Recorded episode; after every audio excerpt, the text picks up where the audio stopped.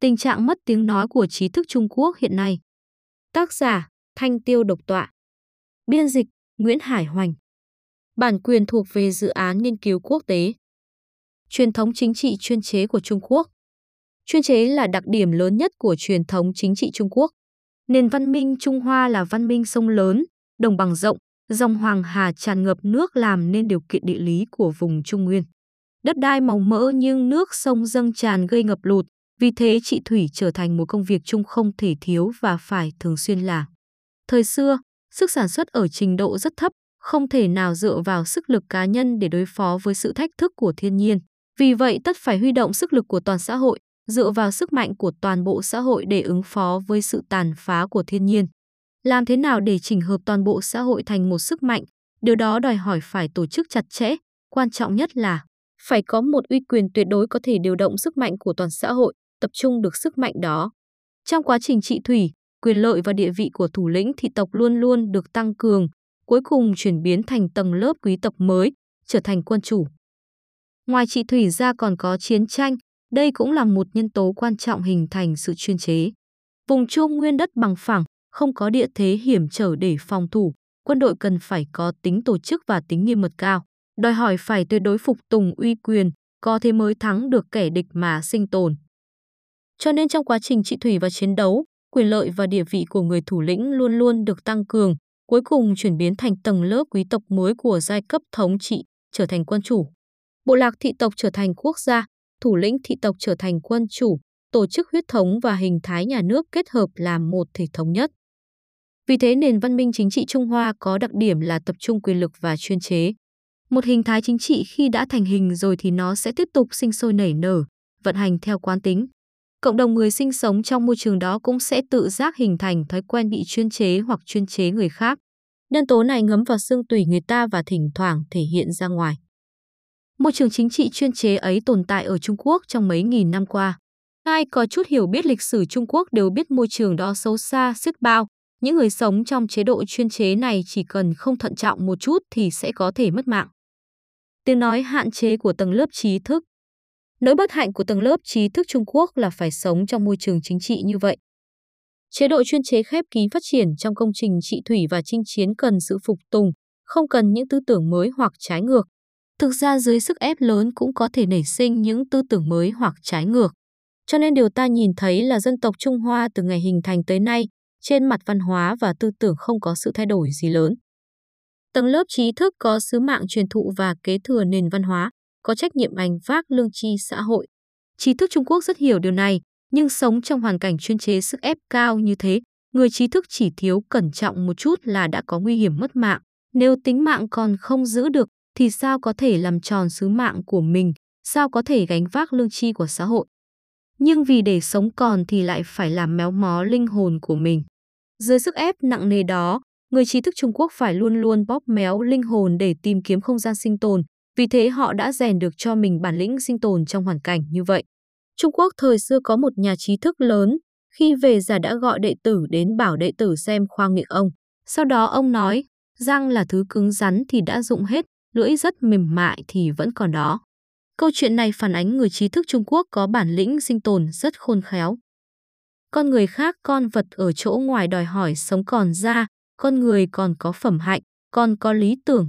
Điều đó thể hiện ở người trí thức.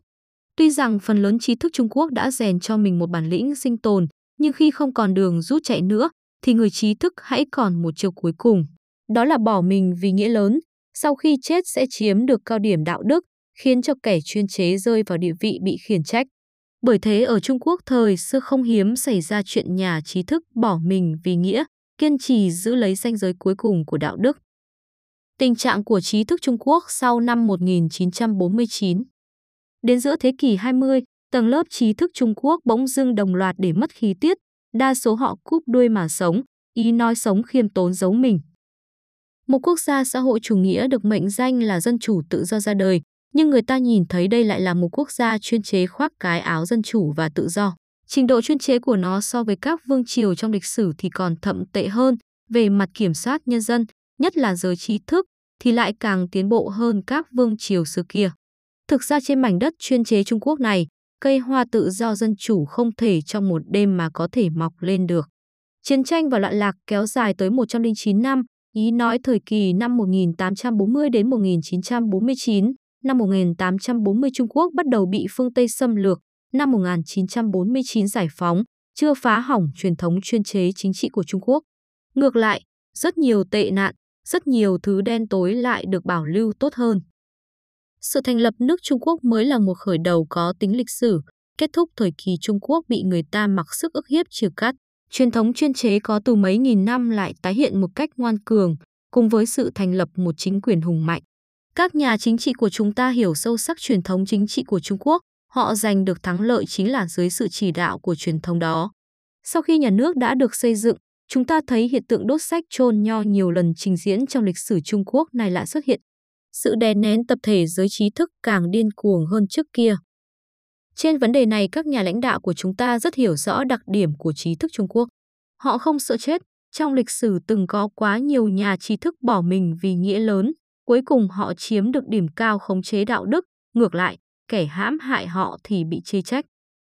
Rất nhiều văn nhân có tinh thần kiên cường, nhưng các văn nhân đều có đặc điểm chung là bản tính mềm yếu, ngay cả các văn nhân có tinh thần kiên cường đi nữa, sau khi thể xác bị hành hại trăm bề, thì phòng tuyến tinh thần sẽ tan vỡ. Hiển nhiên về mặt này, các nhà thống trị thời xưa không bằng các nhà lãnh đạo thời nay. Trong rất nhiều trường hợp, chết là một sự giải thoát. Chúng ta thấy trong cách mạng văn hóa, có rất nhiều văn nhân dùng cách kết thúc sinh mạng mình để thoát khỏi cảnh bị đày đọa dày vò. Các nhà lãnh đạo thời nay không để cho những nhà trí thức ấy tìm đến cái chết, mà từ hai mặt tinh thần và thể xác tiến hành dày vò lang nhục họ, để cho lũ trí thức ấy về thể xác thì chịu đau khổ, về tinh thần thì bị đánh gục. Cái nhân cách được cho rồi sau khi sinh ra, nay buộc phải theo bản năng động vật, cuối cùng quên mất thân phận của mình, hạ thấp bản thân xuống thành loài vật, bắt đầu sống qua ngày đoạn tháng một cách bản năng. Cho nên chúng ta thấy các nhà trí thức sau năm 1949 phần lớn thiếu độ cao tinh thần, không có nhân cách, không có sự sáng láng về tư tưởng. Viết toàn những thứ a dua nịnh bợ, tuy rằng không xuất phát từ bản ý. Đọc những gì Kim Nhạc Lâm, sinh năm 1895, mất năm 1984, triết gia, nhà logic học nổi tiếng Trung Quốc, từng học ở Mỹ và nghiên cứu triết học ở châu Âu, viết sau ngày giải phóng, dù thế nào cũng chẳng thấy đây là một triết gia có ảnh hưởng rất lớn. Ông tông bốc triết học của họ Mã, tức Mark, Azure theo Đảng Cộng sản. Những cái đó khiến người ta chẳng thể nhìn thấy tinh thần và nhân cách của một nhà trí thức độc lập. Đọc bài thơ sau đây của nhà thơ Mã Kỳ Phương, sinh năm 1912, mất năm 1977, lại càng khiến người ta ngao ngán. Đó là bài thơ ông làm trong thời kỳ cách mạng văn hóa, bài về hiến pháp năm chữ nuôi lợn, chủ tịch chỉ thị, nuôi lợn quan trọng. Giống tốt, chuồng sạch, ăn no, ủ thức ăn thô cho lên men, hái thêm rau dại. Lợn con, lợn béo, phải thêm thức ăn tinh, khỏe yếu tách chuồng riêng. Chẳng biết đây là nỗi buồn của nhà thơ hay của dân tộc. Tình trạng mất khí tiết tập thể của giới trí thức hiện nay có liên quan khăng khít tới việc họ để mất điểm cao khống chế về đạo đức. Trong thời kỳ cận đại, vì Trung Quốc nhiều lần bị nước ngoài bắt nạt, giới trí thức Trung Quốc đã tiến hành tìm kiếm con đường cứu nước, nhưng chưa thành công. Đến khi Đảng Cộng sản xuất hiện, sự vĩ đại của đảng này là ở chỗ phát hiện sức mạnh ở trong nhân dân. Thức tỉnh dân chúng, phát động dân chúng đứng lên làm cách mạng trở thành nhiệm vụ của Đảng Cộng sản. Chủ nghĩa dân túy trỗi dậy, chủ nghĩa này đề cao địa vị của dân chúng lên vị trí cao nhất trong lịch sử. Dân chúng là người làm nên lịch sử. Đặc điểm tự thân của tầng lớp trí thức quyết định họ không thể tham gia sản xuất và chiến đấu, cho nên trong quá trình cứu nguy dân tộc, tác dụng của người trí thức rất khó được dân chúng phát hiện. Hơn nữa các nhà lãnh đạo của chúng ta lại cố ý hạ thấp tác dụng của giới trí thức. Do đó, sau khi thành lập nước Cộng hòa Nhân dân Trung Hoa, địa vị của tầng lớp trí thức rất thấp, không còn giữ được độ cao trên mặt đạo đức và tinh thần trong quá khứ. Dưới sự thống trị của nền chuyên chế lớn mạnh, tầng lớp trí thức không có phong cách của mình, thể xác không chịu nổi sự áp bức, tinh thần không còn giữ được điểm cao khống chế trong quá khứ, vì thế tầng lớp này mất tiếng nói của mình. Họ rơi vào tình thế tuyệt vọng, chỉ có thể biến chất thành loại động vật hèn kém. Trong lịch sử Trung Quốc, nên hiểu là thời kỳ trước năm 1840, kẻ cai trị không phải là kẻ sáng tạo ra lý luận cai trị xã hội. Lý luận đó do tầng lớp trí thức sáng tạo nên. Các nhà nho Trung Quốc tự cho mình là kẻ nắm được đạo, họ có thể phê bình kẻ cầm quyền, bởi lẽ các nhà nho thay trời hành đạo.